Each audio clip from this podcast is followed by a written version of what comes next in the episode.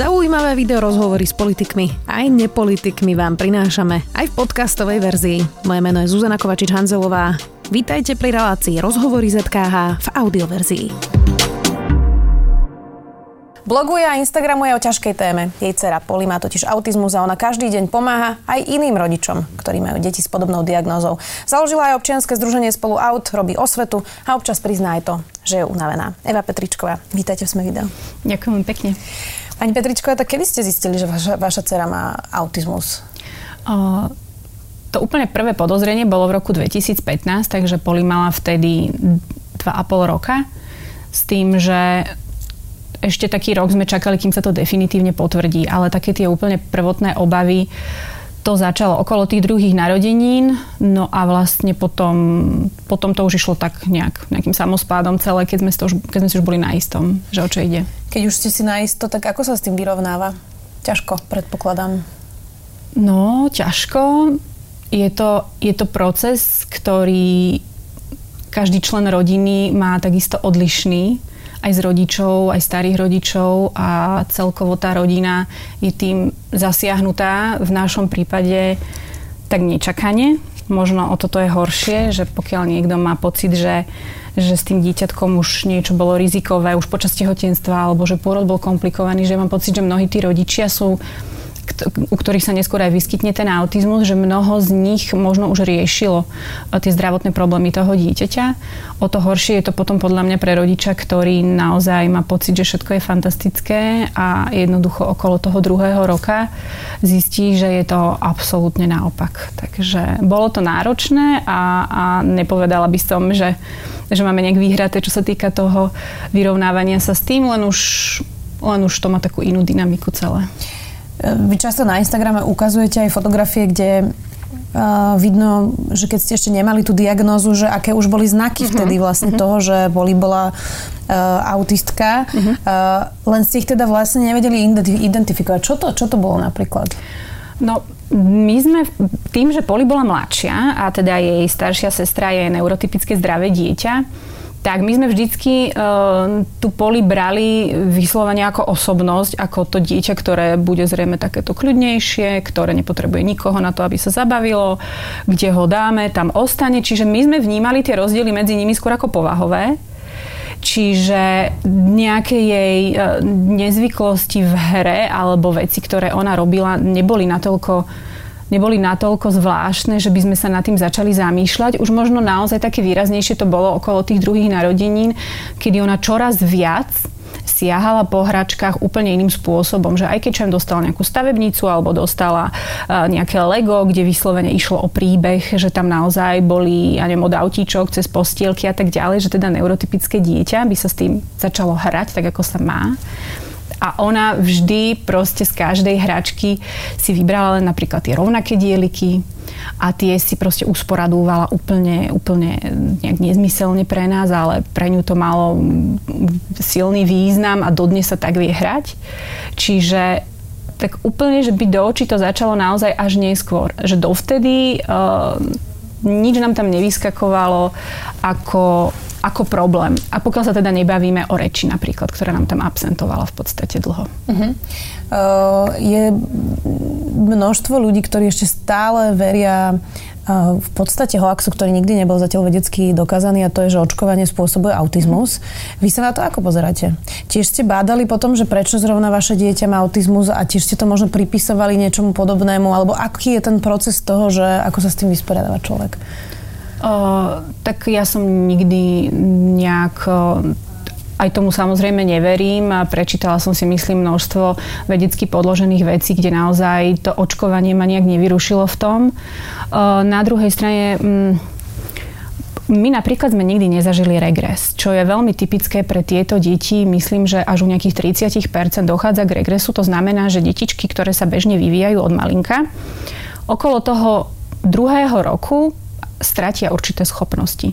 Čiže bavila som sa aj s rodičmi, ktorým deti rozprávali, spievali, boli kontaktné a zrazu proste tak, tak, tak na to začalo odznievať, aj ten očný kontakt, aj nejaká komunikácia, začali sa vytrácať určité zručnosti. To je ten regres, to znamená, že, že v niektorých momentoch toto je veľmi výrazné a častokrát rodič samozrejme hľada tú príčinu o to viac, že proste už mal raz dieťa, ktoré niečo vedelo urobiť, to nebol náš prípad, takže my sme ja som nemala nejaký dôvod úplne, že pátrať po tom, čo sa stalo mesiac dozadu, dva, hľadať nejakú časovú súvislosť. My sme si uvedomovali, že Paulina bola veľmi taká, taká ležérna celú dobu, nikdy nebola nejaká problémová, proste väčšine vysmiate dieťa, ktoré proste len nemalo potrebu komunikovať, alebo si komunikovalo po svojom. Čiže preto podľa mňa aj mnoho tých rodičov, keď tam nájde tú, tú časovú súvislosť, samozrejme nie nejakú príčinu, uh, to urobiť práve kvôli tomu, že proste uh, pre nich je to o to boľavejšie, že naozaj už to dieťa mali v podstate vypíplané a zrazu sa niečo stalo. Mm-hmm. Takže ja si myslím, že aj tam pramení množstvo tých, tých teórií a tých konšpirácií. Uh, samozrejme je to, je to mimoriadne ťažké pre tú rodinu a pre toho rodiča a ani sa nemôžno možno čudovať, že niekto chce na to počuť odpoveď, že niekto hľadá. Ale uh, Samozrejme, že aj ja som rozmýšľala, že čo sme mohli urobiť inak. Nikdy ma nenapadlo, že čo ja neočkovať, to v žiadnom prípade. Ja som tam nikdy proste nevidela po žiadnej tej vakcinácii nejaký krok späť, alebo to ani nenapadlo. Mm-hmm. Skôr som tak možno, ako sú to už hlúposti teraz nejak spätne, ale, ale že som si tak možno uvedomovala, čo ja viem, že mali sme tie deti tak rýchlo po sebe, že mala som čas sa aj vôbec venovať tak. Že človek sa obvinuje. Uh, ale áno, no ja som, ja, ja som ten typ, ja vždycky hľadám chybu v sebe Takže uh, to som už aj spomínala v nejakom z tých blogov, že ja som si svojho času aj vyčítala, že som ju dlho kojila, lebo možno som mala slabé mlieko a niečo sa nevyvinulo v tom mozgu. Tiež sú to samozrejme hlúposti, ale, ale pre toho rodiča, keď hlavne vidí v tom okolí plno tých zdravých detí, ukecaných, proste bezchybných, ktoré boli na tom umelom mlieku možno od pol roka a nič sa nestalo, pri tom, že tak tá mama sa tak strašne snaží robiť všetko 100% a proste a potom náhodou sa niečo nepodarí tak e, spochybňuje všetko v podstate, čo urobila. A, a ja viem, že nie som sama, že, že nás je viac. Mnohé maminy si takisto vyčítali úplné absurdity. Takže uh, áno, to sa stáva, ale ja vravím za nás teda, ja tam určite ako nemám jeden jediný dôvod obviniť očkovanie. Určite nie. Od toho momentu, keď začne rodič tušiť, že niečo nie je v poriadku, aj možno začne tušiť, že to možno môže byť uh, niekde na, toho spek- na tom spektre autizmu, uh, až po tú finálnu diagnózu, uh, čo sa vlastne deje? A teraz myslím ako keby e, formálne v tomto štáte. E, začne s vami už niekto pracovať, aj keď máte prvé podozrenie, pretože tie prvé tri roky napríklad bývajú kľúčové v rozvoji dieťaťa ano. a to vie veľmi pomôcť, ako, ako s ním pracujete. Čiže ako to vyzerá v praxi? No, v praxi to vyzerá tak, že v podstate tam je asi najdôležitejšie, akým spôsobom sa k tej informácii dostanete, lebo e, je veľmi veľa rodičov, ktorí to vidia sami, že niečo je inak a dožadujú sa napríklad u toho pediatra o nejaké extra vyšetrenia alebo minimálne o iný názor, že teda áno, myslím to správne alebo, alebo obávam sa zbytočne. Čiže častokrát je ten pediatr úplne ten prvý krok, ale napríklad aj nemusí byť. Nám sa napríklad v, v tej detskej ambulancii vôbec nič také závažné nepotvrdilo. Viac menej nás ukľudnili, že teda zbytočne to riešim, zbytočne sa bojím. A my sme si to potom riešili po vlastnej osi, keď e, naozaj opäť došlo k nejakému momentu, kedy sme si nerozumeli a, a zažili sme si na ulici nejaký výbuch a tak ďalej. Takže ja som z toho bola zúfala a proste stále sme čakali na to rozprávanie. Čiže ten moment, e, kedy sa ten rodič dostane do tých naozaj správnych rúk je rôzny.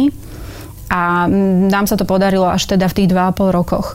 Viem o rodičoch, ktorí sa dostanú oveľa neskôr, a potom v podstate, no kľúčová je diagnostika. Lebo napríklad sú mnohé centra aj v Bratislave, ktorý, ktoré podmienia to, že budú s tým dieťatkom robiť, až keď to má na papieri. Že niekedy vôbec nestačí podozrenie. To znamená, že tam ten rodič, aj keď možno, že sa odhodlával k nejakému kroku navštíviť pedopsychiatra a trvalo mu to pol roka, tak proste zrazu niekde zatelefonuje a tam mu povedia, dobre, dobre, v poriadku, tak proste príďte od 9 mesiacov ďalších. Že tam proste ako keby vzniká strašná, strašné vákum, kedy to dieťa nikam nepatrí, ale čo ja viem, bežná škôlka ho vylúčila. Uh-huh. Alebo teda uh, vám uh, povedia, že, že je tam rušivé, nevedia s ním pracovať a tak ďalej. Poradia vám nájsť si teda miesto v nejakej špeciálnej škôlke. Tam sa takisto ľahko nedostanete, lebo tam sú takisto šialené poradovníky. Tých miest je veľmi málo. To znamená, že častokrát tá mamina ostáva doma na predloženom rodičovskom, aby, aby sa o to dieťa mal kto starať a teda čakajú a čakajú na to, kým im vôbec dá niekto diagnostiku, potom čakajú, keď už tú, diagnoz, keď už tú diagnózu na papieri majú, kedy sa uvoľní miesto v centre, to takisto môžu čakať niekoľko mesiacov. Takže je to individuálne. Napríklad sú centrá, ktoré vám aj vezmú dieťa v podozrení. To znamená, že ešte tú diagnózu nemáte, ale sú tam nejaké rysy, odporúčia vám s ním pracovať. Ale, ale takisto je centrum, ktoré podmieni napríklad to, že s tým dieťaťom bude pracovať iba ak sa naplní určitý počet tých hodín, aby to malo význam. Čo je podľa mňa úplne legitimné. Aj, aj v zahraničí uh, vám každý povie, že 20 hodín týždenne robiť s dieťaťom špeciálnym spôsobom je optimálne na to, aby sa nejakým spôsobom to prejavilo vo výsledku. Lenže 20 hodín týždenne je úplná utópia, pretože my sme napríklad v centre a boli sme šťastní, dostali sme 45 minút raz za dva týždne na začiatku. Oproti 20 hodín týždenne. Čo by bol sen, áno, čo by bol ten ideál. A napríklad tie súkromné centra uh, dokážu napríklad poskytnúť, nie každému, samozrejme tiež už sú plné, ale tamto oni vedia uh, podmieniť tým množstvom tých hodín, že teda áno, pokiaľ akože sa zaviažete k tomu objemu, samozrejme je to, je to absolútne uh, finančne náročné. To sa takže... práve chcem opýtať. Hovoríte, že matka zostane doma, čiže v rodine zostane iba jeden príjem, ano, ano. predpokladám, že väčšinou otca. Áno. A, a potom chcete to najlepšie pre vaše dieťa mm. a chcete ísť do súkromného centra. Koľko to približne stojí? Koľko vás stojí ako keby a teraz to nechcem premieňať na financie, mm. ale, ale aby sme lepšie pochopili, aká je to záťaž pre rodinu. Koľko stojí vlastne to, že spolu pracujete lepšie ako možno niektorí, ktorí nemajú také možnosti? Koľko, koľko peňazí to stojí? Eh, no, my, my sme mali to šťastie, že sa nám podarilo po, po roku aj niečo skoro dvoch rokoch dostať do, do centra, kde teda je aj súkromná škôlka pre autistické deti, kde naozaj s nimi pracujú veľmi špecifickým a úžasným spôsobom. A plus teda navyše samozrejme uh, má aj nejaké aditívne terapie. To znamená, že či už to muzikoterapia alebo arteterapia a tak ďalej a tak ďalej. To znamená, že či už by ste, myslím, že to úplne jedno, či sa bavíme o našej škôlke alebo o akomkoľvek inom bratislavskom centre, pokiaľ ten objem hodín by ste chceli mať tak vysoký, ako treba, tak sa dostávame na sumu cez tisíc eur úplne, úplne bezpečne. Takže je to naozaj veľký, veľký výdavok a myslím si, že mnoho rodičov, nie len my, sa to snaží e, lepiť kadejak, nám takisto pri, e, prispievajú a pomáhajú nám s tým aj moji rodičia, pretože naozaj e, to bola taká otázka, že yes, máme miesto, proste ideme do toho že človek na tie financie naozaj prizerá, prihliada. Samozrejme, pokiaľ ich nemá, tak to už je potom úplne iný príbeh, ale pokiaľ sa to čo len trošku dá a nejak to možno aj celé namiešať aj s tou prácou doma lebo nedá sa teda všetko úplne takto externe riešiť, zvlášť keď, keď to stojí toľko peňazí. Takže potom e, naozaj sa aj z toho rodiča musí stať terapeut, aby vedel vykryť, ja neviem, po obedie, uh-huh. alebo čas, keď je to dieťa choré. Tieto deti zvyknú byť chorľavé častokrát, že majú oslabenú aj imunitu, takže aj keď vám to dieťa doma ostane na 2-3 týždne, je to na vás lebo úplne vypadnúť z toho režimu a z toho štýlu práce to je proste ako keby ste sa znovu museli vrácať z nejakého bodu nula. Uh-huh. V Českej republike o autizme písal v Českom respekte Petr Třešňák, ktorý sám má vlastne dceru Dorotku, ktorá má takú ťažšiu formu uh-huh autizmu. Neskôr natočili aj dokument pre Českú televíziu, ktoré sa volalo Deti úplňku, neviem, či ste to videli. A, a tam naozaj zobrazili niekoľko rodín so strašným, strašným osudom a príbehom. Mm. Boli to všetko formy rodín, kde, kde bol autista už aj dospelý alebo dieťa, ktorý mal naozaj že veľmi ťažkú formu. Mm-hmm. A, a vlastne tí rodičia popisovali, že sú uväznení doma, pretože nemajú vlastne žiadne miesto, kde by aspoň na dve hodiny, tri hodiny dali takto ťažký prípad. Mm-hmm. Vy sa stretávate aj s rodičmi inými. Mm-hmm toto je realita aj na Slovensku? Áno, určite. My nemáme na Slovensku nejaké e, stacionáre alebo niekoho, kto by sa dlhodobo vedel starať napríklad o takéto deti. Vyslovene, čo poznám, to je iba na tej rodine, iba na tej mame. Častokrát práve preto sú tak strašne vďační tí ľudia za akékoľvek, za akýkoľvek čas, akúkoľvek hodinu, dve, na ktoré sa podarí to dieťa prijať napríklad do škôlky alebo na terapiu, že ani tak nie, a samozrejme ide, ide najmä o to, že počas tohto času sa niekto tomu dieťaťu venuje profesionálne, na druhú stranu je to aj jediný čas, kedy tá mama proste bez toho dieťaťa reálne je a a či už naozaj si rieši iné povinnosti rýchlo, alebo, alebo má možnosť na nejakú hodinku si len tak sfúknuť. Alebo napríklad Jedna vec je počas pracovného týždňa, kedy možno, že naozaj je tam tá škôlka alebo je tam nejaké iné centrum. Sú potom aj víkendy alebo prázdniny a ja si myslím, že ešte pri tých malých deťoch, pokiaľ je miesto v tej škôlke, že tomu rodičovi to možno až tak strašne nedochádza, predsa len tak občas postráži babka, alebo že dá sa to skôr tak vykryť. Táto druhá vec, ktorá je tam naozaj taká až taká hrozivá do budúcna, je, že čo s tými deťmi, keď už nebudú deti, že keď už budú dospelí, častokrát e, pokiaľ sa s tými deťmi pracovalo, že naozaj sa tam makalo doslova na tom, aby tá ich funkčnosť, tá miera tej funkčnosti bola čo najvyššia, aby ten potenciál toho dieťaťa sa naozaj využil, lebo ja si myslím, že v dnešnej dobe mnohé tie autistické deti sú veľmi bystré, veľmi šikovné ale naozaj pokiaľ niekomu nepomôžeme alebo nedáme prostriedok, ako sa vyjadriť alebo nenaučíme ho fungovať v našom svete, tak ako dlhšie to trvá, taký ten stav toho, že to neriešime, tak už potom v tej dospelosti tam už naozaj človeku neostane nič iné, len ho mať doma. No a keď ste spomenuli teraz dospelých autistov, strašne veľa sa rozpráva práve o detičkách s takouto diagnozou a veľmi málo vôbec počuť o, o, o, o dospelých autistoch. Ja som sa zaujímala aj o nejaké štatistiky, bohužiaľ na Slovensku ich nikto nevedie. Takže my ani reálne nevieme, koľko máme na Slovensku autistov. Viem, že sa iba, iba nejaká prevalencia zo zahraničia riešila na naše podmienky, takže okolo 50 tisíc by ich malo byť medzi nami, vrátane teda tých detí. Uh, Určite, že dospelí autisti medzi nami sú jednoznačne, ono sa to až tak po revolúcii nejak začalo samostatne diagnostikovať. Predtým myslím, že to bolo všetko hádzané do jedného vreca s inými mentálnymi poruchami, možno nejakými, uh, nejakými mentálnymi retardáciami, keďže tam naozaj môže byť poškodený intelekt a keď raz niekto nevie rozprávať, tak tak všeobecne asi berieme, že nemá čo povedať a že nemôže byť múdry. Takže naozaj to tam vyžadovalo špecifickú diagnostiku, aby tie deti vedeli naozaj odčleniť, aby tí autisti sa nie tak začali úplne samostatne posudzovať. Takže eh, čo sa týka tých čísel, úplne neviem, koľko, určite sú medzi nami mnohí dospelí a nielen takí, kde možno, že tie ťažšie prípady ostali s tými rodičmi a vyžadujú si uh, non-stop starostlivosť.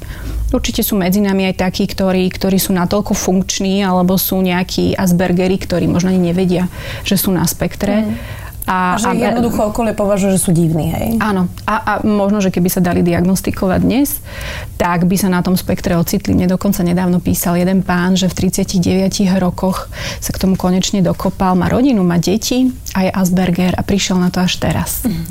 A povedal, že sa mu veľmi uľavilo, lebo mm, určite to, to nie je jednoduché pre nich vo vzťahoch a v spoločnosti a v kolektívoch a v práci.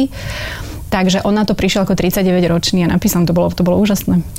Toto je ťažká otázka, mm, ale my máme vlastne mm, e, kolegu, alebo teda je to kolega z druhého brehu, ale je to hovorca Jozef Bednár, ktorý má autistického synčeka Majka, ten má 18 mhm. rokov. E, a on nedávno písal, on často píše teda príbehy z rodiny, nedávno písal, že vlastne teraz riešia s manželkou, keďže syn už má 18 rokov, mm. že kto sa o neho postará, keď tu jedného dňa oni nebudú. Mm toto je niečo, s čím žijú rodi, rodičia detí s autizmom? No ja si myslím, že tak podvedome sa s tým budíme a večer ideme spať. Že určite. Určite a hlavne vyskakujú občas momenty, kedy tak viacej uh, to tak na človeka doľahne alebo, alebo ho to zamrzí celkovo, že naozaj tá neistota je obrovská. A my napríklad máme ešte aj jednu dceru čo poznám rodičov, ktorí majú iba jedno autistické dieťatko, tam možno, že je ten tlak ešte väčší, hoci ja mám pocit, že my si zažívame aj taký ten iný tlak z toho, že ja strašne riešim niekedy v sebe to, že nechcem, aby, aby tá sestra bola na príťaž tej, tej druhej, že aby to neovplyvnilo možno Elišku raz v tom založiť si vlastnú rodinu, či bude mať na to kapacitu, či, či naozaj to na ňu tak nejako akože nedoľahne, nepadne celé, keď tu my nebudeme. Čiže naozaj, lebo spoliehať sa na štát, aktuálne spoliehať sa na to, že veď niekto tu vybudoval chránené bývanie, veď proste s tým sa ráta, že sa o to dieťa spoločnosť postará, to tu absolútne my nemáme. Čo viem, tak jediné chránené bývanie na Slovensku čo takisto momentálne má nejaké akože existenčné problémy, je tu Drahuškovo mm-hmm. na Mijave, kde takisto e, to museli byť rodičia nejakého dieťaťa, ktorí si povedali, že veď, akože sú to šikovné deti, vedia spolu fungovať, je to chránené, je tam nejaký dozor a to je to fantastická vec, pretože, pretože tie deti a tí dospelí potom oni naozaj vo veľa prípadoch e, sú skvelí aj v zamestnaní, že stačí prísť na to, v čom sú dobrí. Aj, aj mnoho tých, tých zamestnávateľov vraj paradoxne na druhú stranu dá sa to pochopiť, radšej príjme možno, že fyzicky postihnutého človeka ako niekoho s takouto diagnózou, lebo mm. proste je to asi náročné aj pre, pre celý ten pracovný proces a pre kolegov a tak ďalej, čo je veľká škoda si myslím. V tomto máme čo doháňať jednoznačne. Skúste mi vysvetliť, že Prečo tieto chránené bývania a tie centrá sú tak obrovsky poddimenzované, že, že naozaj sa rozprávame o tom, že takmer neexistujú. Uh, prečo, prečo sa štát o to nestará? Prečo, prečo viac ako keby nepočuť hlas rodičov s takýmito deťmi? Koho je to chyba? Teda čiastočne určite aj novinárov, to priznám rovno tu za seba. Um, ja si myslím, ako nie som úplne v rámci tohto nejak dlho uh, zorientovaná, predsa len my to riešime len možno, že nejakých posledných 4-5 rokov. Ale z toho môjho odpozorovaného, alebo čo som počula, tak v zásade kedysi tých autistov proste až toľko nebolo. 25 rokov dozadu tam boli štatistiky, že jedno z 10 tisíc detí je autistické. Dneska už tá štatistika je jedno z 59. To znamená, že ten náraz je tam enormný a jednoducho ten nedostatok tých miest tých odborníkov, a to je jedno, či sa bavíme o škôlkach, o školách, či sa bavíme o asistentoch vyškolených, ktorí by takému dieťaťu, ktoré má normointelekt a mohlo by byť normálne integrované, proste nemá mu kto v podstate robiť vyškolený asistenta. Že naozaj tu je na mnohých ako keby poliach je to poddimenzované, že tu vôbec sa iba nebavíme o tých dospelých, ale že naozaj ten nával ako keby zaskočil všetkých a teraz sa hasia hlavne tie veci, ktoré naozaj e, tak najviac bijú do očí, alebo, alebo to, čo práve nejakým spôsobom si každý potrebuje vyriešiť, lebo keď sa na to pozrieme z tej strany, tak e, toho, toho dopytu častokrát samotní rodičia museli niečo založiť. Samotní rodičia Čiže museli. vlastne. Presne, že nikto nečakal na to, že tak či tu nemáme nejakých autistov, ktorí práve potrebujú pomoc. A tá, to spektrum je tak široké, vlastne aj tie problémy tých autistov sú, vedia byť veľmi rôzne. To znamená, že uh, niektorý rodič možno rieši len to, že má nadprimerne inteligentného syna, ktorý je Asperger, má veľké problémy v škole s kolektívom a potreboval by pre neho asistenta vyškoleného alebo školu, ktorá je ochotná tam vôbec toho asistenta mať. A potom zase sú deti úplne nízkofunkčné, kde naozaj potrebujú non-stop starostlivosť, nikto nesníva o integrácii už vôbec, hej, mm. čiže tam zase potrebuje úplne iné veci uh, sanovať pre to dieťa, takže naozaj, aby to niekto zastrešil, a začal tú otázku riešiť celoplošne, lebo to sa netýka len školstva, tu sa bavíme aj o zdravotníctve, kde chýbajú diagnostici, o, o školstve, kde teda chýbajú mnohí tí, e, tí e, asistenti alebo špeciálni pedagógovia. A mm, naozaj, že ide to, prelieza to celou tou spoločnosťou, tie potreby tých autistov a o, o pracovnom trhu ani nehovoriac, to je veľká škoda. Nehovoriac aj o potrebách rodičov takýchto detí. Áno, no tak keď už si aj na nich spomenieme, tak áno. Um, veľa rodičov takýchto detí sa hnevá na film Rain Man. Mm. A teraz prišla aj Greta, ktorá má teda Aspergerov syndrom a teda to nie je tá najťažšia forma hm. na tom spektre. Znemožňuje to podľa vás, a teraz vôbec to nie je ich vina samozrejme, ale znemožňuje to podľa vás ako keby trochu to pochopenie pre deti, ktoré majú tú ťažšiu formu autizmu, lebo ľudia si tak romantizujú mm-hmm. práve tie diagnózy? Je to možné. Je to možné, ja takisto som si kedy si myslela ešte dávno, dávno, pradávno, že je Rainman a moje dieťa ne, ne, nevyzerá ako Rainman, proste nemôže mať autizmus alebo že naozaj také tie ťažké prípady sa veľmi nejak nezverejňujú, alebo ak aj boli proste toto, napríklad Greta je fantastická, to si my bežne s inými maminami napíšeme školka, že tak Gretu by som chcela, že fakt, akože prečo nemáme Gretu? Lebo to je úžasné, naozaj tá spätná väzba od tých Aspergerov je fantastická, aj keď tí rodičia by vedeli rozprávať zase o iných veciach, čo tí Aspergery majú veľmi komplikované. Takže o, ja si myslím, že podľa mňa je cesta o tom rozprávať, o tom hovoriť, aby práve to neboli len takéto zidealizované predstavy, že až to je super, tak sa dobre učí, tak je šikovná, pozri, aké má záujmy rôzne. Že... Dokonca veľa ľudí hovorí, že aké je to fajn, že tá Greta má toho Aspergera, alebo sa dokáže sústrediť iba na tú klimatickú áno, zmenu vlastne. A že dá preč tie emócie od toho. Uh, keď sa na to pozrieme z tohto pohľadu, áno, je to super. Ja si myslím, že ale potom aj tá rodina, aj, aj tí rodičia, možno, že iní ľudia by nám zase vedeli úplne niečo iné na to povedať. A takisto poznám rodičov, ktorí majú tak neuveriteľne šikovné nadané deti, ktorí ale povedia, že by to v momente vymenili za to, aby napríklad e, ten súrodenec chápal, že práve naozaj silno udrel brata, alebo že, že práve niekomu veľmi ublížil a vôbec mu to nedochádza. Takže je to taká dvojsečná zbraň. V každom prípade uh, neviem, podľa mňa, podľa mňa je možné, že aj takáto predstava veľmi naivná o autizme môže spôsobiť to, že proste nikto tomu ani neuverí, že, že môže byť aj iný autista a že naozaj to môže vyzerať úplne, úplne inak. Záverečná otázka, aby práve ľudia pochopili, že, že ako, aké rôzne formy sú toho autizmu. Ako na vás reaguje väčšina? Ja neviem, chodíte vôbec MHDčkou? Dá sa to vôbec spoli ísť električkou niekam kamkoľvek, ja neviem, do zoologickej záhrady?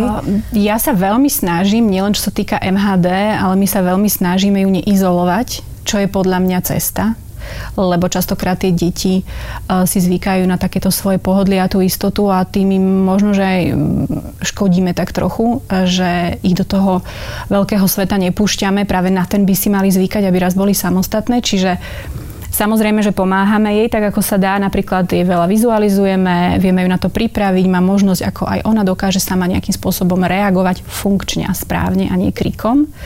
Takže určite, že či MHD, mesto, prechádzka mestom, jarmoky, čokoľvek, čo to dieťa zvládne, do obchodu si ísť nakúpiť. Minule chcela pukance hrnúť, nemáme ideme kúpiť. A hodila som jej to na denný plán, ideme kúpiť, už sa išla obúvať. A krásne čakala aj v tom dlhočíznom rade, že proste akože tým, že sa s tým stretáva bežne, či rady na zmrzline, rady na MHD, kade, tade, že proste naozaj mám pocit, že, že jej prospieva to, že ju socializujeme. Ak sa ale stane, že tam má napríklad nejaký záchvat zúrivosti mm-hmm. alebo niečo podobné, ako ľudia zvyknú reagovať?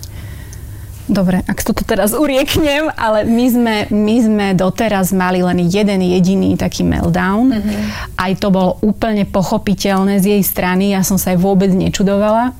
Ja sa priznám, že ja proste, pokiaľ nezaberie nič, čo v tom ruksaku nosím, čo mám na chrbte stabilne, že neviem zabaviť, ničím utišiť, tak naozaj na najbližšej zastávke vystupujeme. Nikdy sa nestalo, že by mi niekto išiel niečo radiť. Myslím si, že ľudia to pochopia, alebo ona je ona vždy tichučka, ona si niečo číta, alebo takže naozaj akože cestujeme dosť. A, a ona je už úplne, že v tomto stará harcovnička vie, ktorý je autobus, ktorý není náš, čiže v tomto je super, ale keď naozaj sa to dieťa prejaví, tak si myslím, že veľmi rýchlo všetci pochopia, že to nie je obyčajné dieťa, ktoré len začalo proste kvôli niečomu plakať Takže ja som vtedy vystúpila. Myslím, že by som asi rovnaký spôsob zvolila aj teraz, aj keď by som riskovala to, že by prišiel druhý krik, že prečo sme už vystúpili, keď sme ešte nemali. Ale ja som naozaj v tomto taká, že sú aj iné povahy a veľmi nerada obťažujem celkovo nejakým vlastným uh, mnou alebo, alebo mojimi problémami, čiže ja fakt by som sa hlavne snažila zminimalizovať ten dopad na okolie. Možno, že tak ako by som naozaj volila radšej to vystúpiť s ňou a tam si to nejak vysvetliť alebo ju dať nejak dokopy ale viem naozaj o veľa rodičoch, pre ktorých je MHD absolútne nemysliteľná. A to tými väčšinou proste píšu, že wow, to je aké super, vy takto cestujete, vy mm. takto, že jarmoky, kolotoče, že neexistuje, že oni len vidia z auta dlhšiu radu na zmrzlinu a ani nezastavia radšej. A to tiež podľa mňa ale nie je proste cesta. Lebo to dieťa by to možno, že zvládlo aj v tej, aj v tej rade, keby chápalo, čo ide, keby sme mu to nejakým približným, jemu, jemu blízkym spôsobom vysvetlili. Takže ono je to Všetko je to také uh, aj zložité, na prvý pohľad jednoznačne. Na druhú stranu, keď sa človek do toho dostane a keď aj na tom dieťati vidíte, že mu to vyhovuje a že, že úplne rozkvitne, tak zrazu to aj vám začne dávať úplne iný zmysel a úplne inak už nahliadate na situácie, kam máme ísť, čo budeme robiť, že to plánovanie tam je obrovské. Ale vďaka tomu teda aj chodíme medzi ľudí a na návštevy a tak. Úplne posledná otázka. Vy teda Instagramujete o vašej rodine, aj o poli. Uh, predpokladám, že sa vám ozýva množstvo, množstvo matiek, ktoré má podobný problém, podobný osud. Uh, je niečo, čo vás napriek tomu, že sama tým prechádzate, vyslovene zaskočilo? Nejaký príbeh, ktorý sa vám ozval? Uh, pomáhate si navzájom s tými matkami? Ako to vyzerá? Píšu mi denne rôzne maminy zo všetkých kútov Slovenska, čo väčšinou teda, ak mňa niečo zarazí, je, väčši- je, je vždy to, že naozaj my tu riešime to, či máme dostatok miesta v centre alebo dostatok hodín v týždni s tým dieťaťom odrobených a naozaj e, niekto úplne e, z nejakej dediny e, mi napíše, že jeho pediatrička ani len netuší, že vlastne, že by mohlo ísť o autizmus, ona mu nevie ani, po, ani poradiť, ani ho nikam nasmerovať, že naozaj my máme oblasti na tom Slovensku, kde to dieťa možno, že aj so zle priradenou diagnózou vlastne strávi celý ten život doma a nikto z ním nič nerobí. Takže toto ma vie zaskočiť veľmi. Takisto, čo ma vie zaskočiť veľmi je to, čo som si sama nezažila, to je napríklad vec, že v rámci tej rodiny dochádza k obviňovaniam. Mňa, chvála Bohu, nikto doma neobvinil z toho, že Pauli je taká, aká je mojou vinou.